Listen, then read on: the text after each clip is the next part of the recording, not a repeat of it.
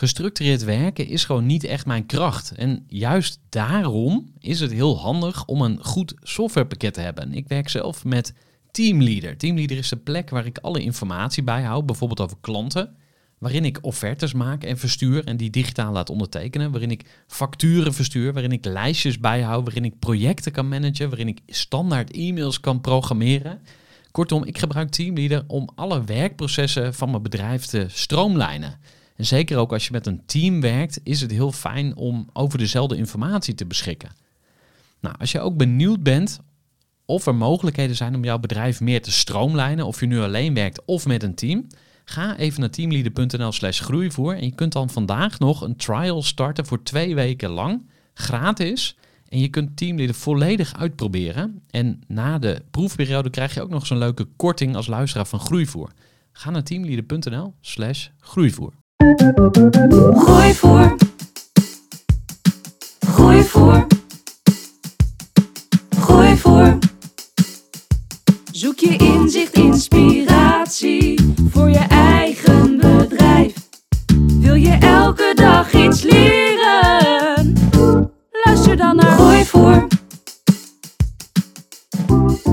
In 2012 richtte Pieter Jongens samen met compagnons Nick en Reinier Hutspot op. Een hippe retailformule die al snel in acht grote steden te vinden was. Met een flinke omzet en 120 medewerkers trekt Hutspot de aandacht van een grote retailketen die Hutspot misschien wel over wil nemen. Er zal een flinke koopsom betaald worden en Pieter is straks miljonair. Hij heeft zelfs al samen met zijn vriendin een bed and breakfast uitgekozen in Frankrijk om straks daar lekker te gaan wonen.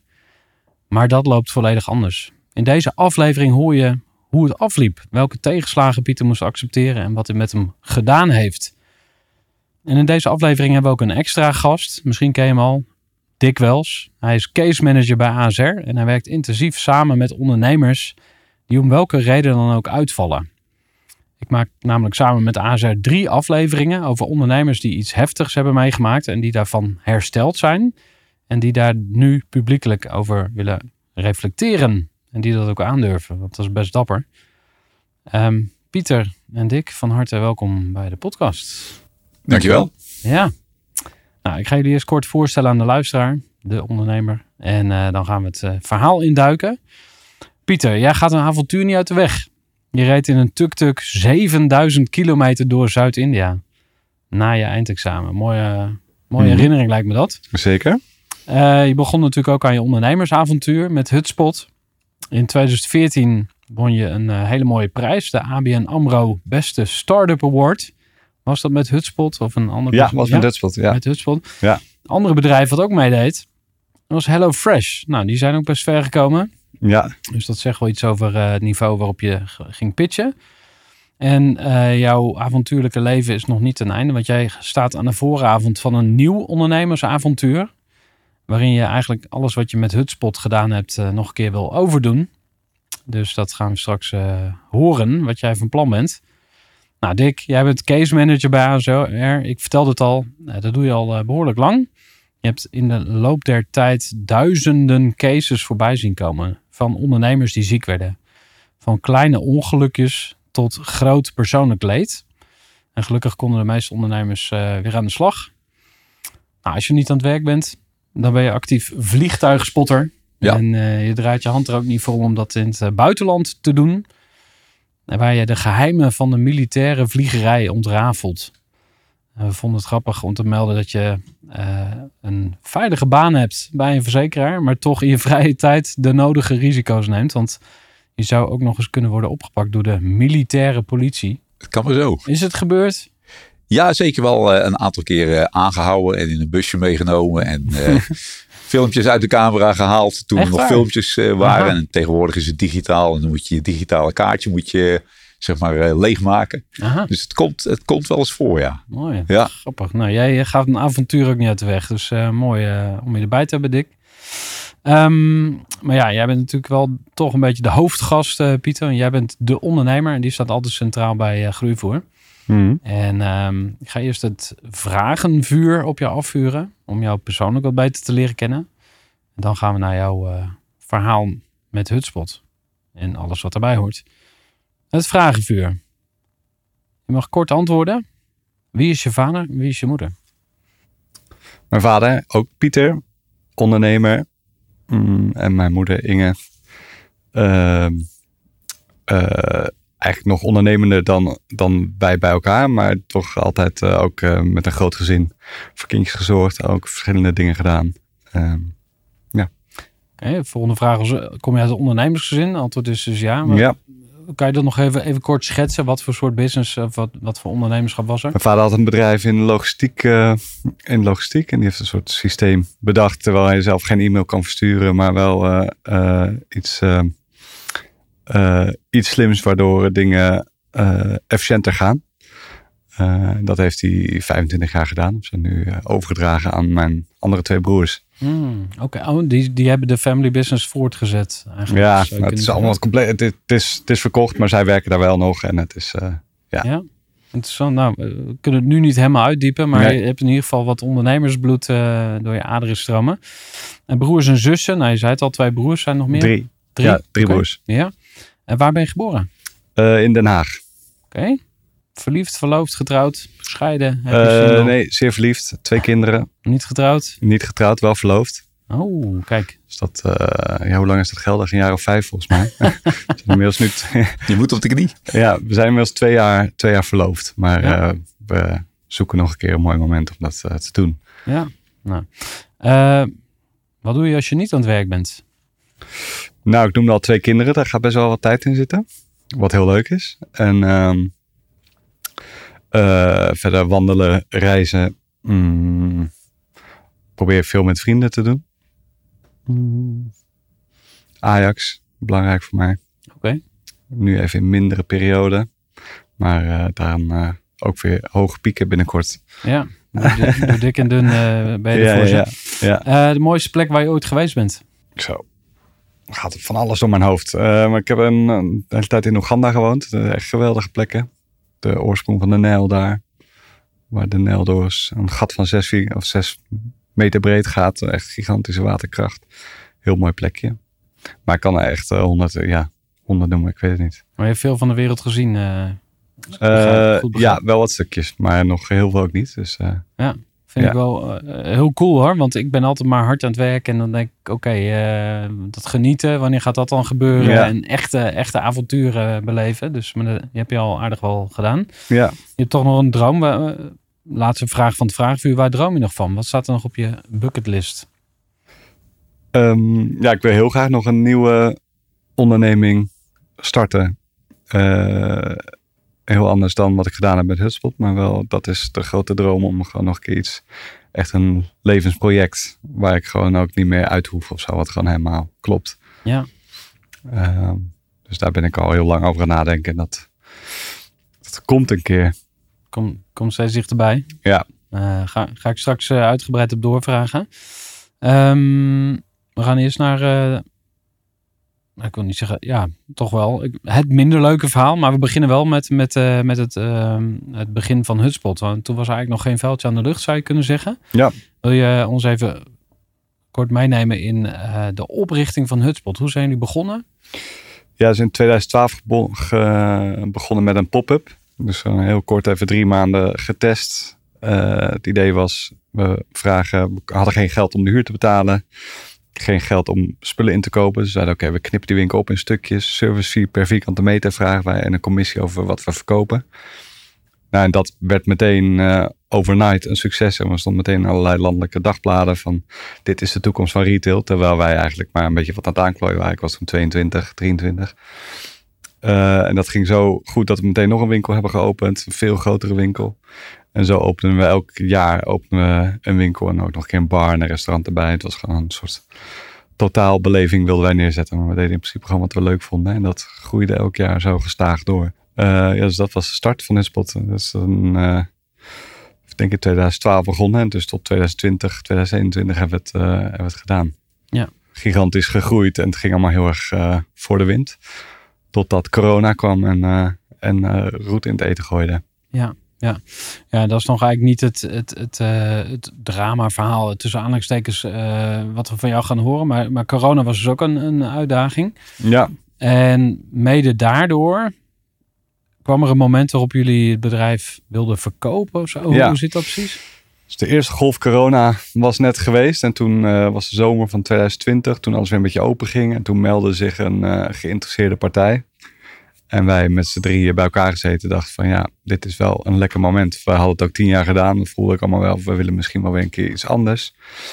Dus wat voor ons was de timing perfect. En hebben wij eh, eh, zijn dat proces ingegaan. En vijf maanden lang eh, due diligence. Dus eh, dat de hele boel ondersteboven wordt gekeerd. En en onderhandelen. Maar we waren eruit gekomen en het was helemaal in kan en kruiken. Ja. Persbericht was geschreven, een tekendiner was gepland in een chic restaurant in Amsterdam. En de rekeningnummers doorgegeven. Het was gewoon helemaal done deal. En toen moesten op die ochtend, eh, die dag moesten nog even langs kantoor komen bij de kopende partij. En daar werd ehm, gezegd van ja jongens, we gaan het toch niet doen. Welkom in de grote mensenwereld. Time to digest. Dat waren de woorden. En binnen 10 minuten stonden we buiten. Was het eh, gewoon Hè? droom aan diggelen. Ja, Hoe kan dat? Wat, wat is daar gebeurd volgens Heb, heb je daar een eh, antwoord op gekregen ooit? Of? Ehm, nou, we hebben wel vermoedens, ja, maar niet, dat hebben zij zelf niet gezegd. Hier werd het op corona gegooid dat de, dat de bezoekersaantallen in de winkels weer terugliepen. En, eh, maar iedereen wist dat na die eerste golf corona in de herfst de corona weer terug zou komen. Mhm. Dus dat was de verrassing niet. En daarom betaalden ze ook minder dan wat we twee jaar daarvoor voor het spot hadden gekregen, denk ik. Ja. Dus dat was de reden niet. Maar later hebben we wel gezien dat zij een andere partij hebben overgenomen. En waarschijnlijk is dat, eh, hebben ze daar full focus voor nodig gehad. kwam gewoon iets beters voorbij. En dan wordt dat dus achterloos terzijde geschoven of zo. Tenminste, zo klinkt het van oké Ja, guys, ja. eh, zoek het maar uit. Wij gaan weer wat anders doen. eh. Ja. Nou ja, dat was van de een op de andere dag van dagelijks contact en het helemaal regelen tot, nou ja, je loopt naar buiten en geen deal en klaar. Ja. En toen weer, eh, ja, we hadden ook allerlei dingen een beetje voor ons uitgeschoven van oké, dat gaan we met die kopende partij oplossen. Ja. Eh, maar als dat dan in één keer wegvalt, dan, eh, dus de volgende dag moesten wij zelf weer keihard eraan gaan trekken. Ja. En dat was ook gelukt, want toen eh, na de zomer tot aan december hadden we, zaten we weer bijna gewoon op 100% van onze normale omzet. Dus dat was hartstikke goed. Maar Hmm. toen kwam de harde lockdown. En met drie nieuwe winkels, we hadden toen tien winkels. En drie winkels die bestonden korter dan een jaar. Dus die kwamen niet in aanmerking voor alle NOW en eh, TVL en alle overheidsregelingen. Ja. En we hadden net drie nieuwe winkels geopend met eigen geld. Dus het was gewoon eh, een hele kleine buffer. Ja. Dus toen eh bloedden we in een aantal weken gewoon dood. Was het in één keer, toen met juristen gesproken, zeiden ja, je moet wel zelf de stekker eruit trekken. Want straks ben je ook nog bestuurlijk aansprakelijk voor, Ja. of persoonlijk aansprakelijk voor geleden schade. Ja. Dus toen hebben we iedereen bij elkaar geroepen tussen kerst en oud en nieuw en gezegd, eh, oké, dit is het jongens. En eh, dus van hemel naar hel in eh, vier maanden tijd ongeveer. ja. En toen hebben jullie een faillissement aangevraagd. Ja, toen hebben we een faillissement aangevraagd tussen kerst en oud en nieuw. En dan ben je, de dag daarna komt er een curator wordt aangesteld. En dan ben je in één keer in dienst in je eigen bedrijf van een curator. Moest je ook je laptop inleveren? Eh, Die verhalen ken ik ook van. Ja, van Ja. je laptop? Ja, van mij. Ja, laat maar zien. eh, Ja, ja je moet kan al- heel van ver gaan, ja, zeg maar. Ligt Maar van alles moet een lijst gemaakt worden van wat, eh, wat, er, wat er is. En je levert Ja. ook je spullen in. Ja. Ja, zeker. Dat, gaat- dat gaat wel echt zo, ja. Ja, en er waren nog twee winkels die gingen geloof ik door of zo. Of was het? Eén winkel, dat was, die hing buiten de, ja, een beetje technisch ingewikkeld van, maar buiten de PV-structuur, zeg maar. Dus die, eh, eh, nou ja, die ging nog door. En toen is een doorstart gekomen. Dylan Camille heeft toen, eh, heeft toen het spot overgenomen uit faillissement en eh, doorgestart. Aha.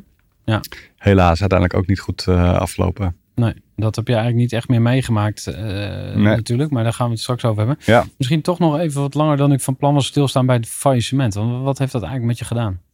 Kun je daar terug naar gaan? Ja, nou, ik vond vooral natuurlijk voor, ook voor mezelf, eh, maar ook voor die 120 mensen die wij in dienst hadden en allemaal iedereen zijn ziel en zaligheid in eh, eh, had gelegd. Weet je, we waren zo dichtbij een goede oplossing voor iedereen, want iedereen had mooi doorgekund en met die kopende partij die wat kapitaalkrachtiger was, hadden we echt nog hele mooie eh, plannen en dingen die, eh, die gewoon allemaal eh, in één keer de prullenbak in konden. Ja.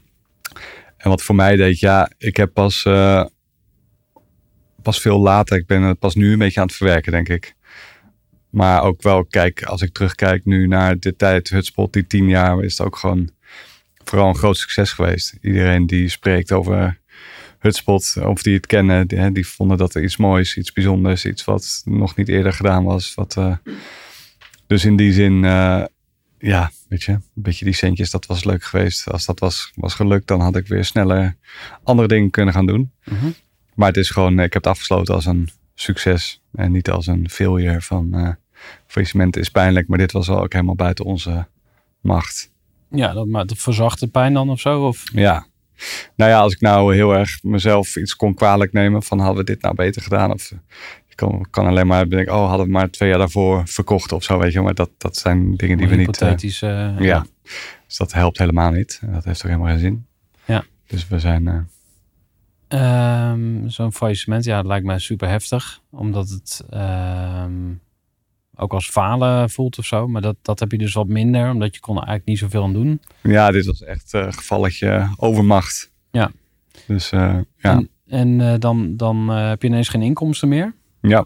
Ehm, ja, bij jou valt het natuurlijk samen met wat er daarna gebeurt. Dus Mhm. misschien moeten we dan de rest van het verhaal toch maar ook uitpakken om het totaalplaatje te Ja. kunnen zien. Ja. Want je, je had dus hè, je, je bed and breakfast al uitgezocht, eh, vertelde ik in de inleiding. eh, Ja, dat zei je. bij Dat was, we, we- ja, we waren aan het zo? erover. Nee, nee, nee.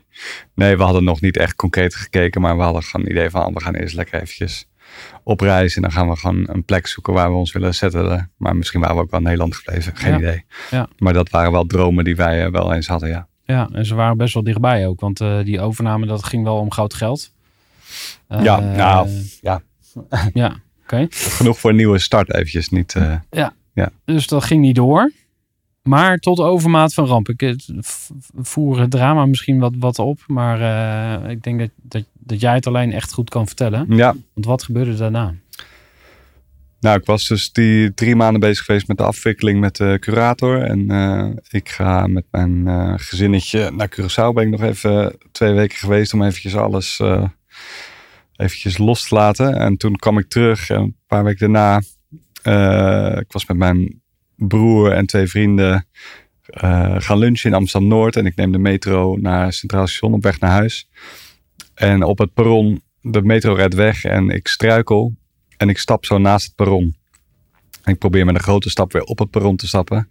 Maar daardoor val ik zo achterwaarts, zo precies met mijn hoofd op de rails. En dit, het perron is 1,30, ik ben 1,90, dus een soort van 3 meter vrij val. Zo precies met mijn hoofd op het meest kwetsbare deeltje zo ehm, eh, op de rails. En ik was meteen knock-out, weg.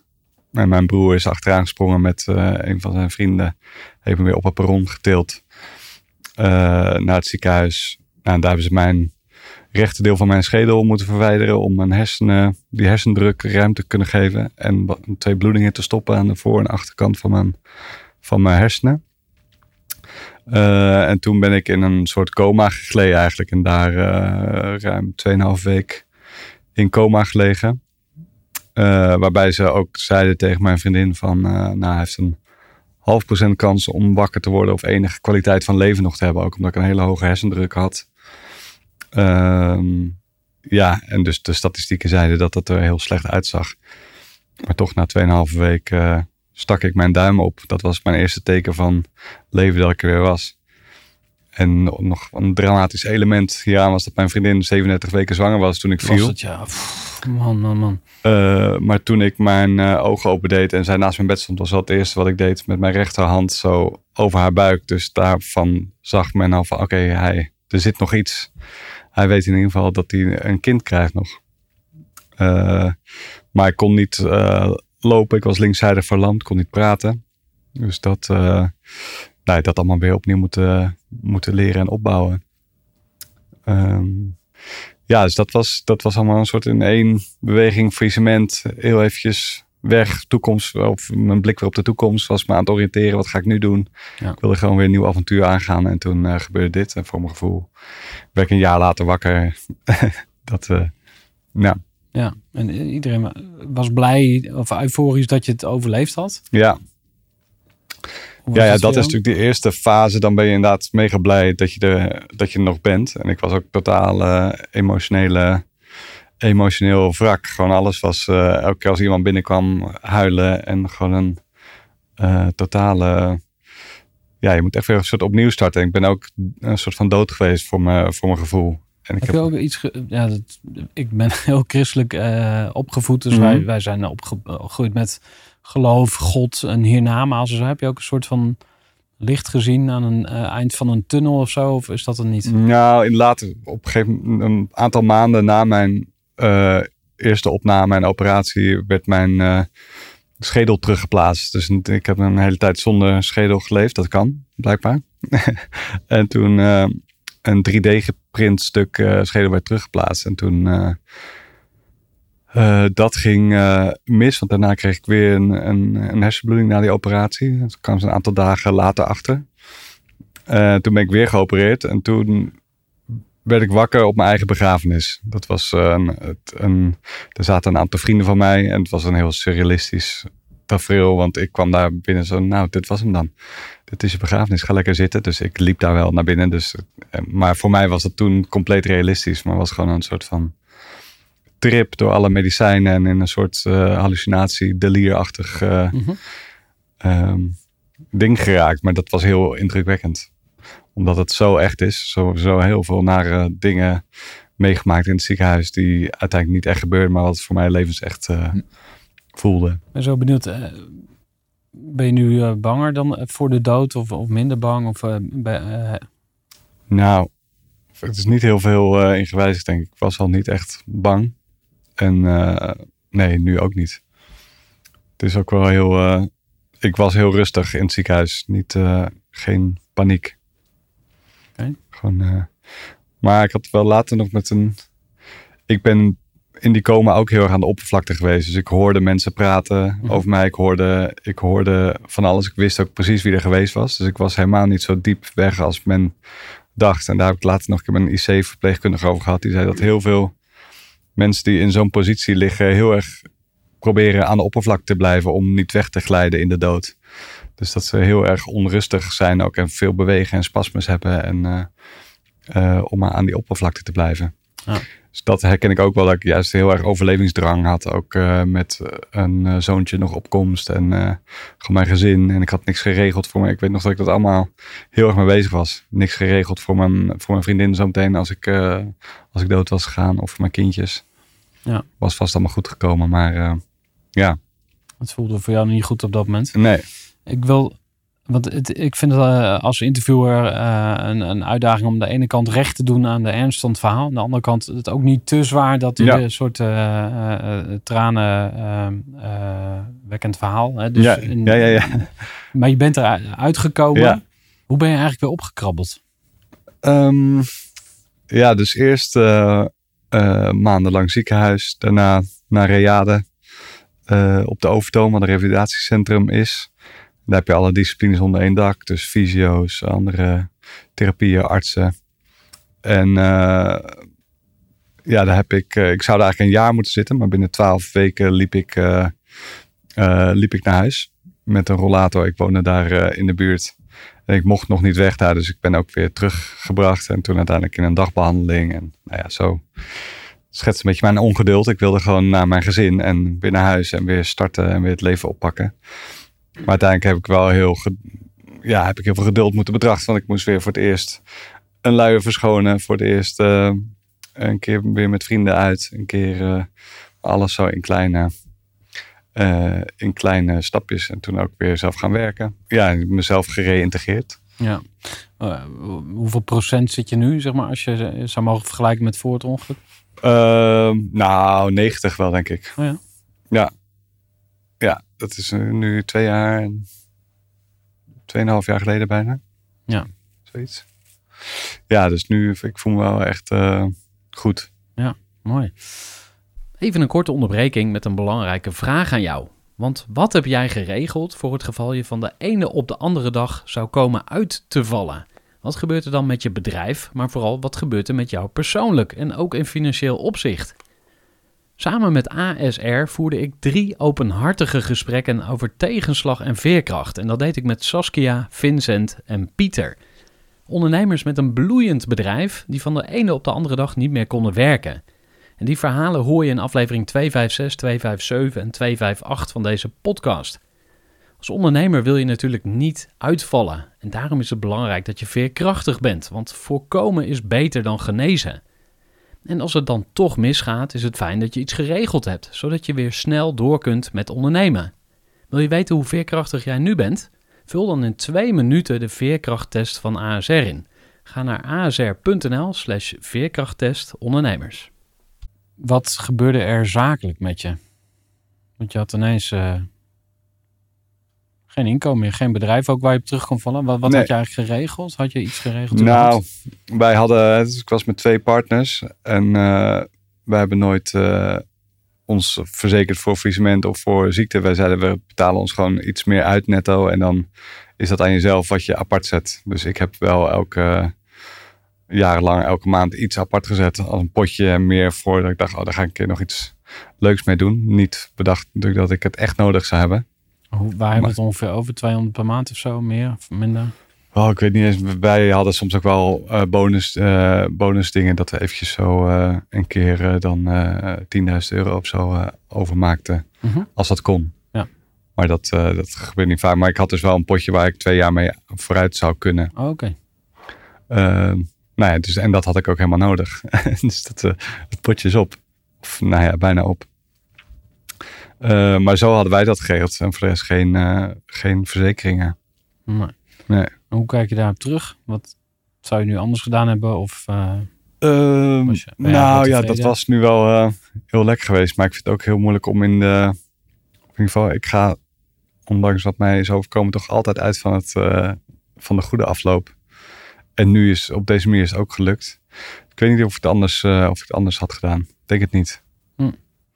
Dick, wil jij Rios uh, doorvragen of, of reflecteren? Wat, wat, want je hebt het verhaal nu aangehoord. Ja. Had je natuurlijk ook een klein beetje ingelezen, maar wat valt jou op? Uh, ja, ik vind, het, ik vind het heel knap dat jij jezelf hebt uh, gereïntegreerd. Hè, zonder hulp van anderen. Tenminste, je hebt natuurlijk wel hulp van anderen gehad in het ziekenhuis en bij de revalidatie. Ja. ja maar je hebt er zelf ook heel veel uh, aangedaan en geknokt om er weer bovenop uh, te komen. En ja, dat, dat zie je wel als, als een soort ondernemer. Hè? Hmm. Wat dat betreft. Uh, ja. denk ik, ja, ondernemer ten top uh, die zichzelf uh, weer erbovenop helpt en gewoon weer doorgaat. en ja, mooi applaus, dat dat. Ja, vind ik knap. Ja, vind ik knap. Ja.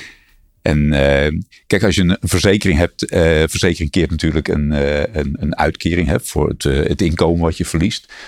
Maar daarnaast helpt de verzekering je ook, de arbeidsongeschiktheidsverzekering, je ook bij de reïntegratie. He, dus op het moment dat je uitvalt, he, uiteraard kom je in een re regulier traject van, van, van doktoren en dergelijke terecht. Ja. Op een gegeven moment houdt dat op en uh, ja, dan wordt het vaak aan jezelf overgelaten om, om door te gaan. En vanuit de verzekering uh, zijn er ook allerlei experts uh, die verzekeraars kunnen inschakelen om mensen te helpen. He, zeker als je merkt van, he, ik heb wel revalidatie gehad, maar ik, ik, merk nog dat de dingen niet goed gaan. En dan kun je verder geholpen worden door die experts van met verder trainen, uh, dingen anders doen, uh, om ja. bovenop te komen. He, dus dat, dat is iets wat, wat een verzekering naast een uitkering nog kan regelen. Ja. extra hulp om weer duurzaam terug te keren. Dat zit bij de prijs dus, in dan? Of moet je daar dat zit, Nee, dat zit bij de prijs inbegrepen. Het is eigenlijk, er zit preventie zit erin. Dus -huh. uitval voorkomen. En het is natuurlijk beter om lekker aan de gang te blijven en uit, niet uit te vallen. Ja. Maar op het moment dat je uitvalt, zit er ook in dat we je ondersteunen bij de reïntegratie. Ja. Dus het is, het is meer dan alleen die, die uitkering. Het is eigenlijk een compleet pakket van voorkomen. Ja. Maar als je wat hebt, ook helpen om weer duurzaam te reïntegreren. Ja, oké. Okay. Pieter, heb je nu een uh, arbeidsongeschiktheidsverzekering? Nee. Waarom niet? Uh, nou, omdat ik nu ook nog nu geen arbeid uh, uitvoer. Ook. Ik denk als ik nu een nieuwe onderneming start, dat ik dat misschien wel uh, ga onderzoeken. Ja. Ja.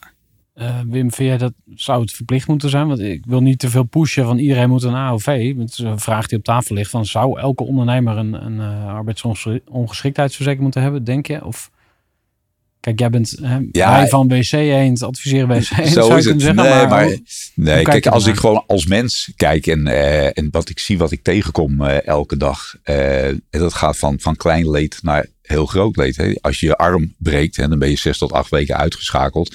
Nou, dan kun je in de meeste gevallen weer gewoon verder. leed. Ja. Dat is klein leed.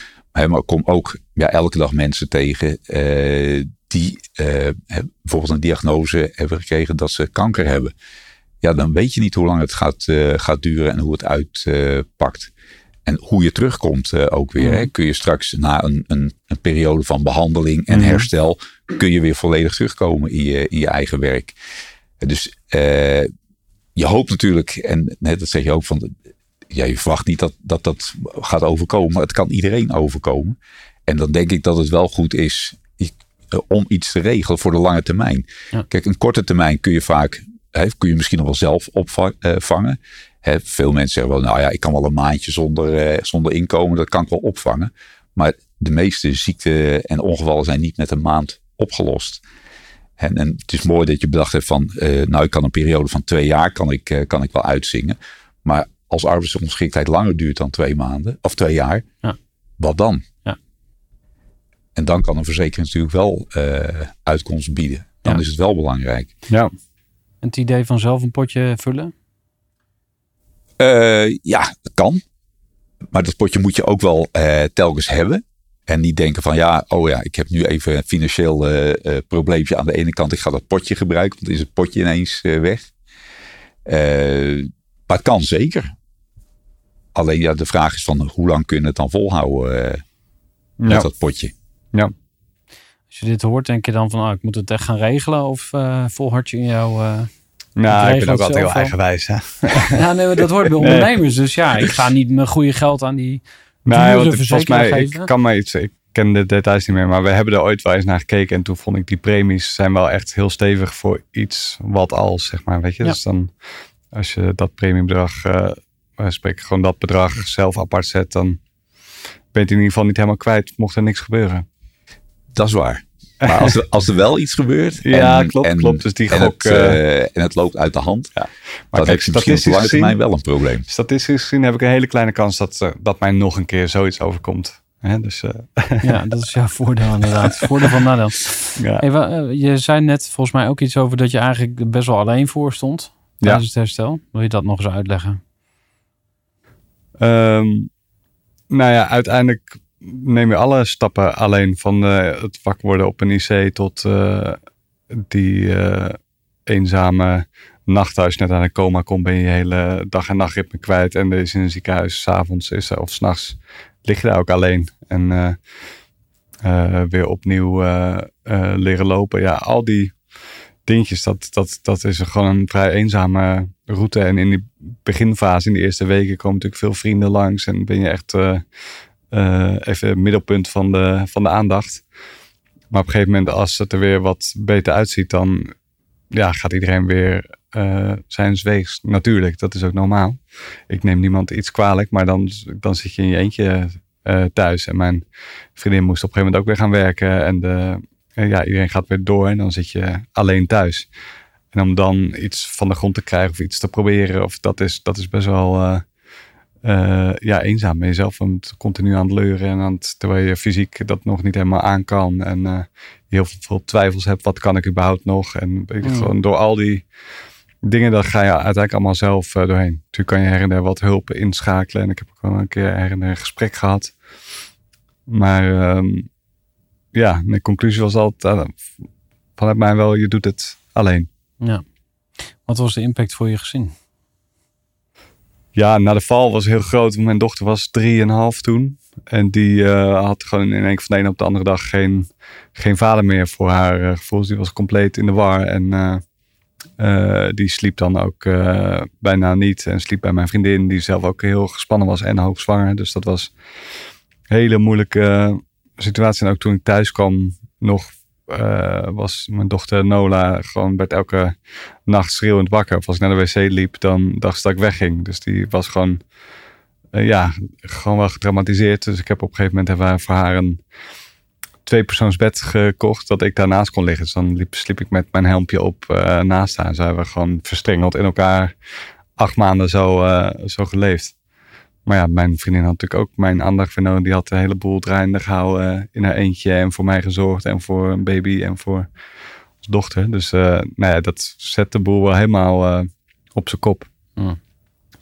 Maar eh, ja, positieve noot is wel dat we er daardoor heel goed met elkaar uit zijn gekomen. Maar we hebben elkaar, of ik en mijn partner elkaar ook weer moeten leren kennen en weer opnieuw verliefd worden en zo. Het is gewoon een soort van alsof je weer opnieuw begint. Ja. Maar daar zijn we dus mega goed uitgekomen en heel, eh, ja, ook gek genoeg soms bijna dankbaar voor hetgeen wat gebeurd is. Door, eh, door alle mooie dingen ook die daaruit voortkomen. En het besef eh, van dat zoiets kan gebeuren. En dat het niet vanzelfsprekend is allemaal wat je, wat je gegeven is. En ja, haal ik dat voorbeeld aan. wat ik vaak, de eerste keer dat ik zelf, ik had wekenlang in bed gelegen in het ziekenhuis. Op een gegeven moment moest ik weer zelf gaan proberen te plassen. Dus ik werd naar de wc eh, begeleid door twee verplegers. Zo, ik kon nog niet lopen, dus ik hing zo op hun schouders. En dan zag ik mijn eigen spiegelbeeld voor het eerst in de spiegel. Ingevallen gezicht, 25 kilo licht, ik had een helm op, een bazige blik.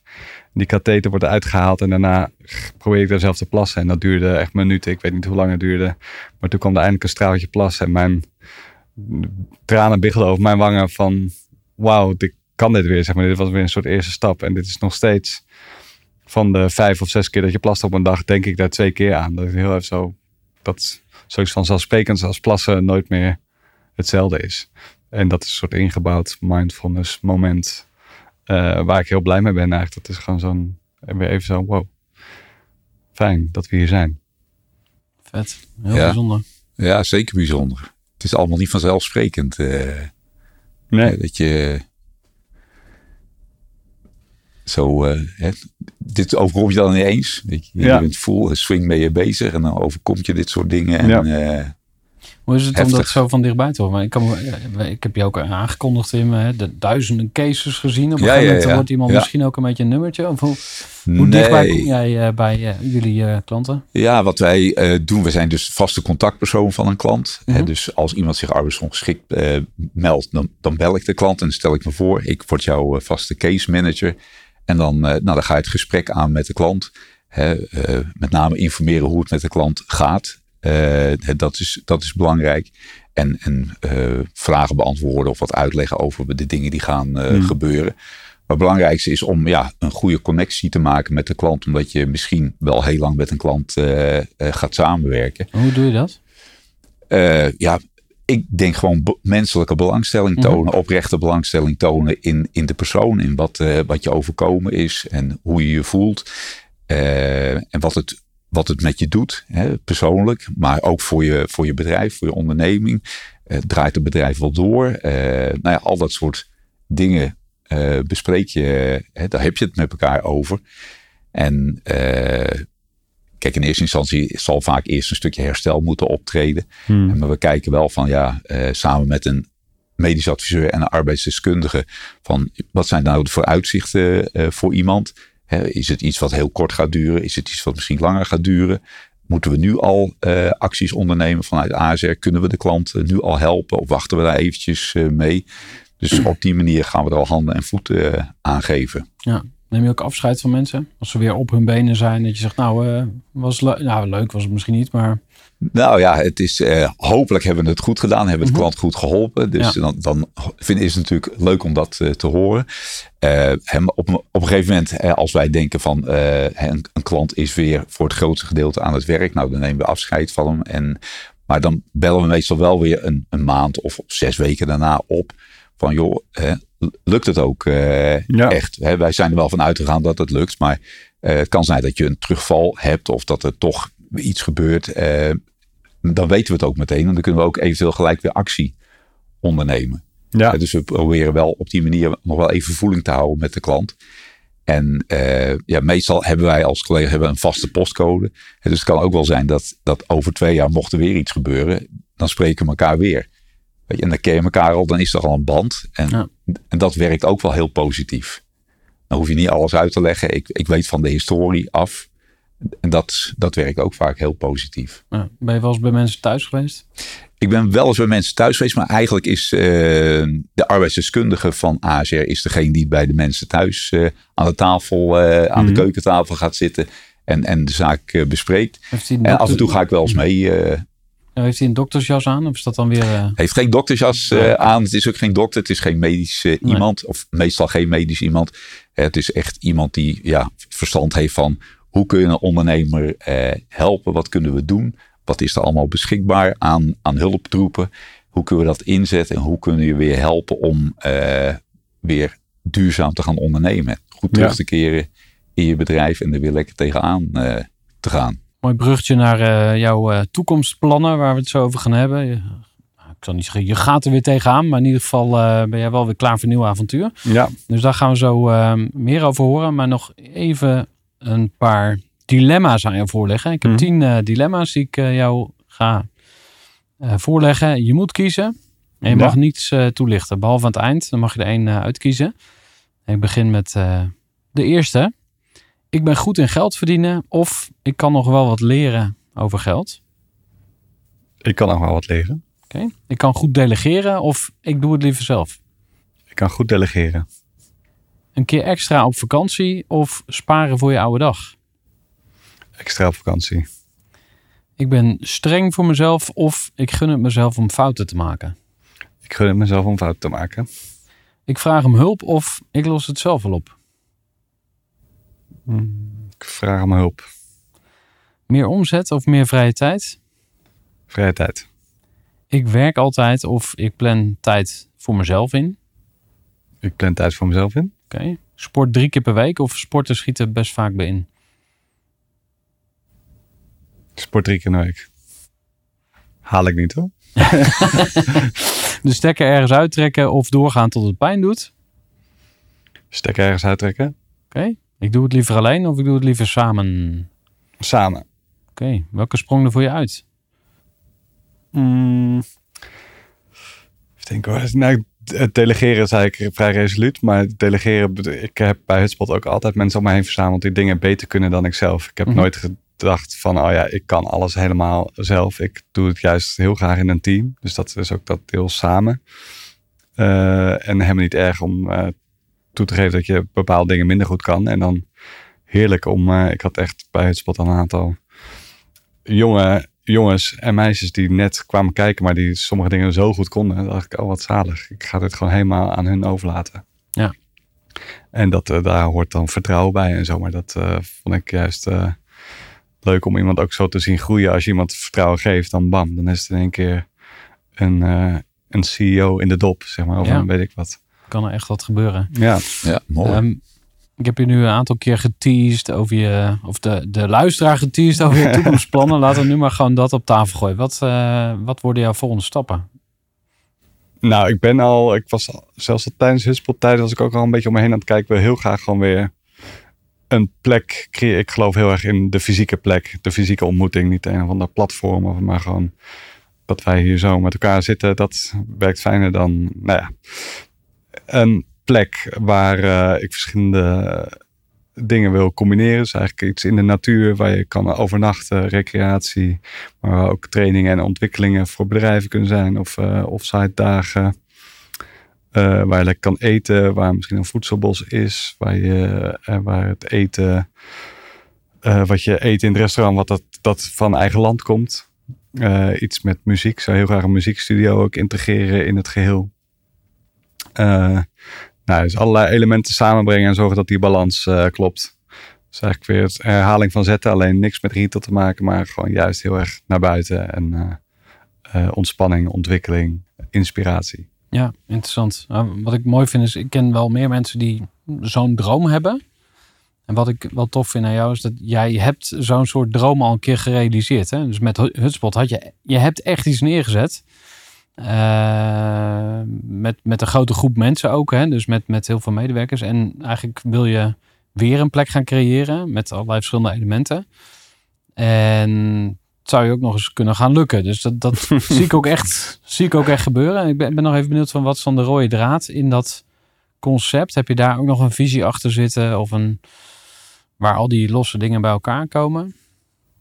Nou ja, dat in een paar purpose? Ja. Ja, het zijn wat kernwoorden, maar het moet gewoon inspiratievol zijn en het gaat om de ontmoeting en het is, de rode draad blijft gewoon de plek. Ik ben gewoon een firm believer in een plek en dat Mhm. dat goed voelt, dat, dat, dat daar iets eh, ontstaat. Ja. En ik wil het niet helemaal vangen in een, eh, want het kan alle kanten op, eh, opgroeien. Ik wil het juist niet zo helemaal in beton gieten, maar Aha. dat het, want zou ik echt niet meteen vanaf het begin dat er een muziekstudio is of dat meteen dat element helemaal eh, vertegenwoordigd is. Maar dat gaat gewoon, ik hoop dat het echt een levensproject is waar ik gewoon ook niet meer weg hoef. Ja. Weet je, gewoon, ik zou ook zelf op die plek willen wonen en daar wil je gewoon altijd zijn. En wil je iets van je eigen, eh, ja, toch wel traumatische verhaal daar ook nog in stoppen? Dat het soort revalidatieoord wordt of zo? Of hoe eh, gaat het dan weer te ver? Eh, nou, nog niet over nagedacht. Maar dat, eh, ik zal mijn verhaal neem ik altijd met mij mee. Want het is gewoon een onderdeel van, van mij geworden. Maar meer in de keuzes hoe ik die maak. Of, eh, eh, en misschien inderdaad dat we ruimte geven aan mensen die weer op de been willen komen. Of zo. Dat er een aantal weken per jaar eh, ruimte is voor zoiets. Goed idee. Ja. Neem het mee. Nou ja, als je toch op zoek bent naar geldstromen, zeg maar. Van stel je hebt een zorgfaciliteit, dan zou natuurlijk Ja, dat zou gefinancierd kunnen worden. Maar misschien voor een andere, andere Ja. podcast. ja. Maar wat is er voor nodig om dit plan eh, tot leven te wekken? Nou, ik ben al maanden, eigenlijk jaren, maar de afgelopen maanden heel intensief op zoek naar een stuk grond. Eh AZ heeft toch ook grond? Ja, Eh, landgoederen. Ja. Dat is gewoon heel lastig. Elke vierkante meter in Nederland heeft een bestemming. Dat is, ik heb allerlei gemeentes gepitcht en, en ideeën verteld. En daar wordt heel enthousiast op gereageerd. Maar uiteindelijk, puntje bij paaltje, is dat gewoon heel lastig. Dus Mhm. Ja, iedereen wil die grond in bezit houden, is dat het? ja, Of, eh, dat en vooral de bestemmingsplannen. Weet je. Er komen Oh, natuurlijk heel veel eh, eh, ja, boeren die zo meteen uitgekocht worden, waar eventueel grond vrij eh, komt. Ja, ik heb daar wel ideeën mee wat ik, eh, wat ik daarmee zou kunnen. Ja. Eh, maar ja, is- misschien ben ik iets te vroeg en komt zometeen komt er allemaal ruimte. Dus ik eh, zit daar gewoon bovenop en eh, hopelijk eh, vind ik ergens een keer een plekje. ja, iets met een ASR Vitali- eh, Vitality eh, Resort. Ik, eh, nou goed, Klinkt goed. spontaan bij me op. Maar misschien zijn er wel luisteraars die zeggen van... Oh, oh, ik loop ook met dit idee. Of ik heb juist een stuk grond. Of ik ken wel iemand. wat Ja. heb je precies nodig? Nou, ik, grof, vanaf 5 hectare en geen maximum. Oké. En In welke regio? Nou, eerst was ik een beetje zo een uur vanaf de Randstad. Maar het mag ook echt wel, eh, wel twee uur. Het is gewoon heel Nederland Oh, eigenlijk. heel Nederland. Ja, maar een beetje eh, bij natuur ligt. Interessant. Ehm, we hebben oh, in dit eh, deel van het interview ook over eh, voor jezelf zorgen. Eh, en voor je team. Want je wil daar waarschijnlijk dan ook met een team gaan werken. Of eh, hoe zie je Ja, dat voor je? nou, ik, wou- ik hoop wel kleiner dan die 120 mensen die we nodig hadden bij de hutspot-operatie. Ja. Maar ja, tuurlijk, je moet, eh, er moeten wel mensen zijn die die boel draaiende houden. Ja. Met mij.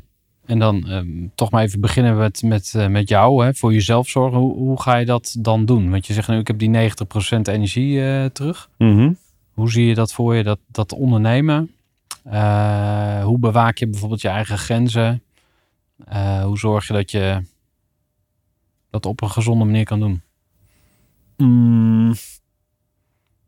Ja, ik weet dat had ik bij Hutspot ook al wel. Dat wij, wij werkten geen 80 of 100 uur in de week. Wij maakten gewoon heel, eh, ja, soms met pieken dat we een nieuwe winkel gingen openen of zo. Dan waren we dag en nacht even bezig. Twee, drie weken, dat hou je goed vol. En daarna namen we ook wel echt tijd om, om weer een beetje bij te komen. Eh, en werkten we soms ook wel weken eh, 30 uur of zo.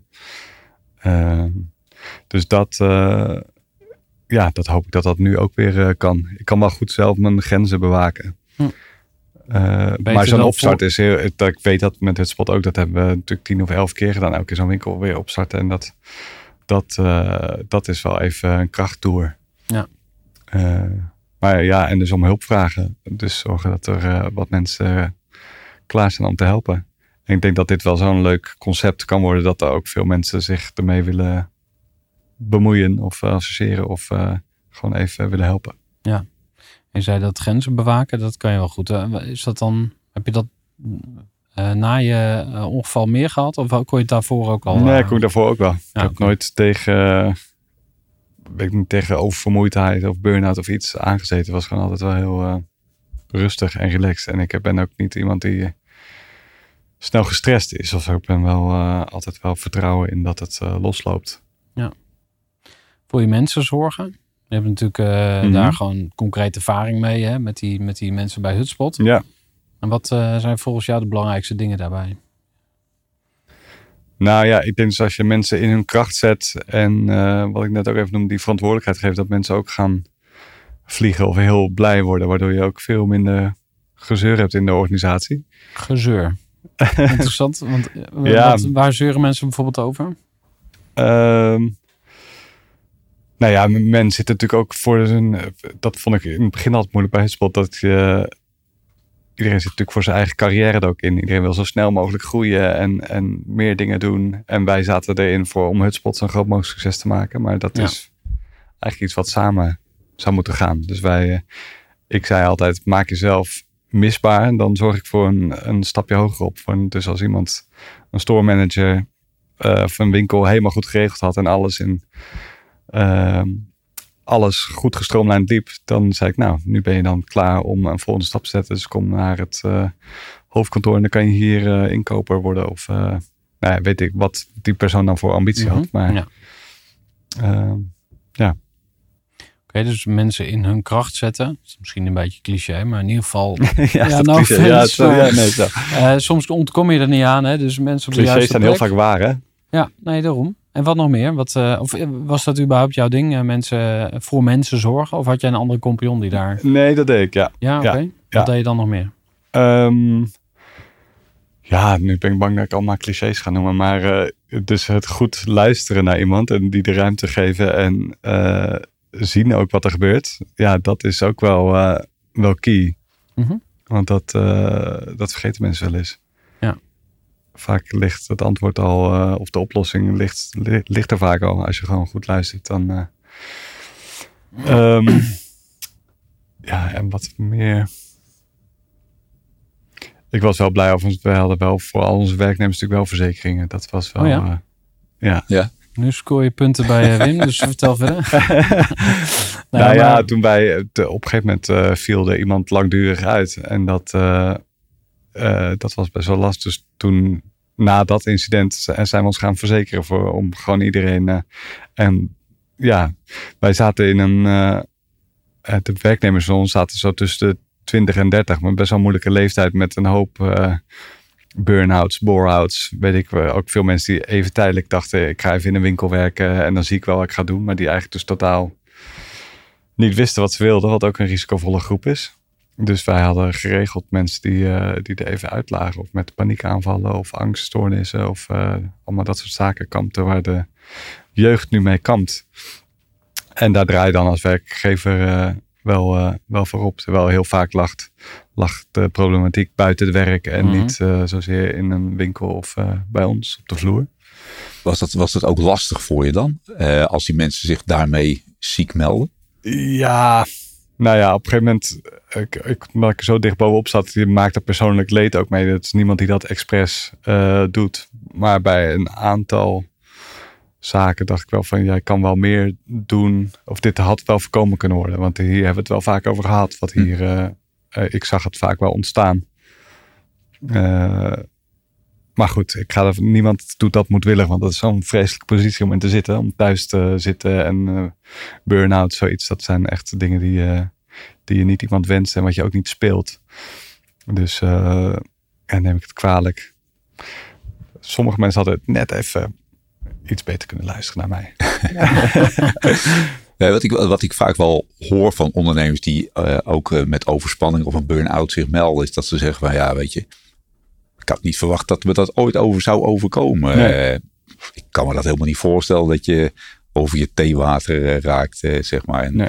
zou ik zeggen van ja, ik had medewerkers die zich met die klachten melden en dacht ik van ja, wat is het dan nou? Komt Ja. het vandaan? Waar komt dat vandaan en, Mhm. eh, en, en waarom? Eh, Ja. en, en dan zeggen ze nu, maar nu begrijp ik wel wat die mensen overkomen eh, is en, eh, en waar ze mee zaten. Ja. En, Ik denk als je mij de eerste keer had gevraagd, zo eh, bij, de, bij de eerste casus die bij ons zich aandiende, dat ik wel feller was geweest. Dan denk ik, joh, waar eh, slaat dit op? Maar omdat ik gewoon wel heel veel van die dingen heb meegemaakt en gezien, ben ik een heel stuk milder geworden en begripvoller. ja, Dus dat is ook gewoon met de tijd eh, gegroeid. ja.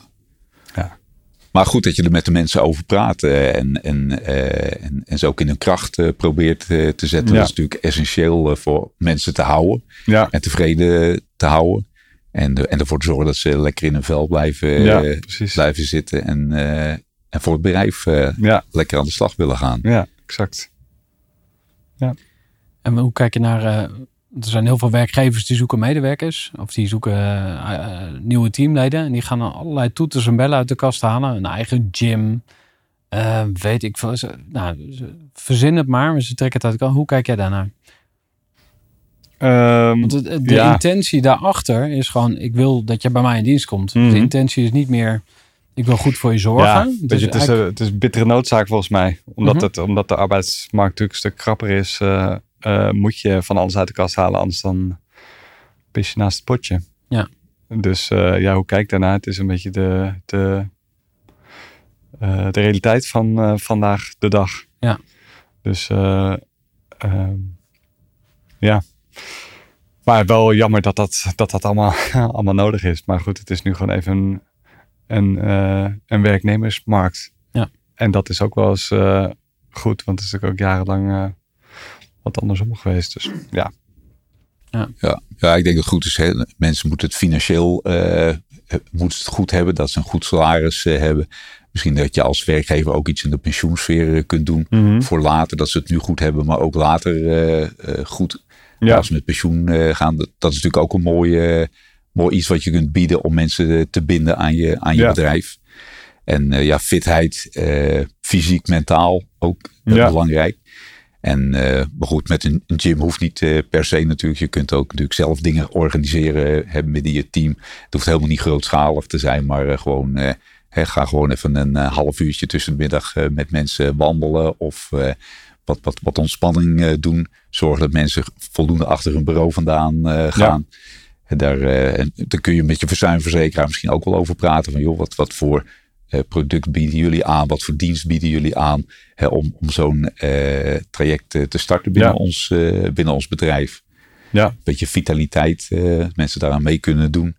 Misschien kunnen ze nog wel sparen voor eh, een, een, een leuke, een leuke bon. eh, ja, als ze goed hun best doen. Ja. Dat motiveert mensen toch wel. eh, en als ze ook zien dat hey, ik zit dan beter in mijn vel. Dat het ook een soort automatisme ja. wordt. We gaan zien welke, eh, welk pakket jij gaat samenstellen voor je, voor je toekomstige team. Eerst die, eh, eerst die plek vinden. Dat Ja. gaat, eh, gaat ongetwijfeld lukken. Financiering was je ook al heel ver mee, eh, vertelde je mij in het vorige gesprek.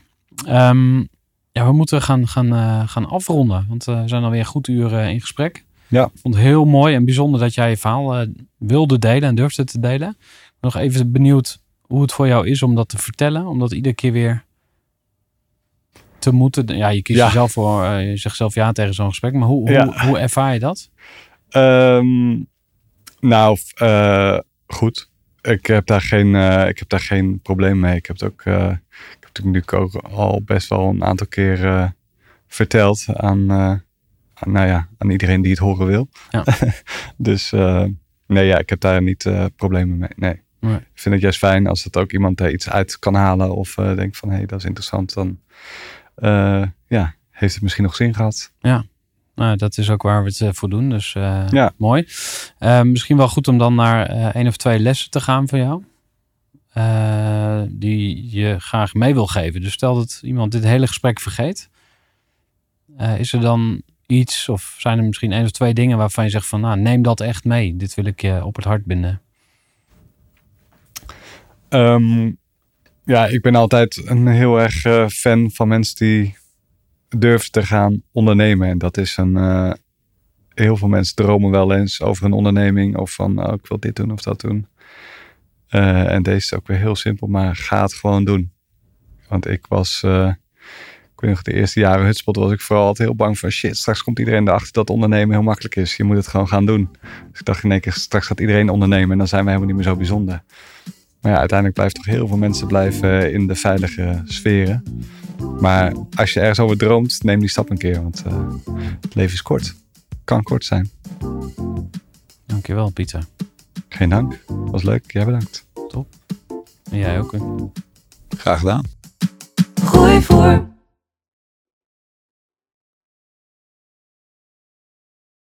Gestructureerd werken is gewoon niet echt mijn kracht. En juist daarom is het heel handig om een goed softwarepakket te hebben. Ik werk zelf met Teamleader. Teamleader is de plek waar ik alle informatie bijhoud, bijvoorbeeld over klanten. Waarin ik offertes maak en verstuur en die digitaal laat ondertekenen. Waarin ik facturen verstuur, waarin ik lijstjes bijhoud, waarin ik projecten kan managen, waarin ik standaard e-mails kan programmeren. Kortom, ik gebruik Teamleader om alle werkprocessen van mijn bedrijf te stroomlijnen.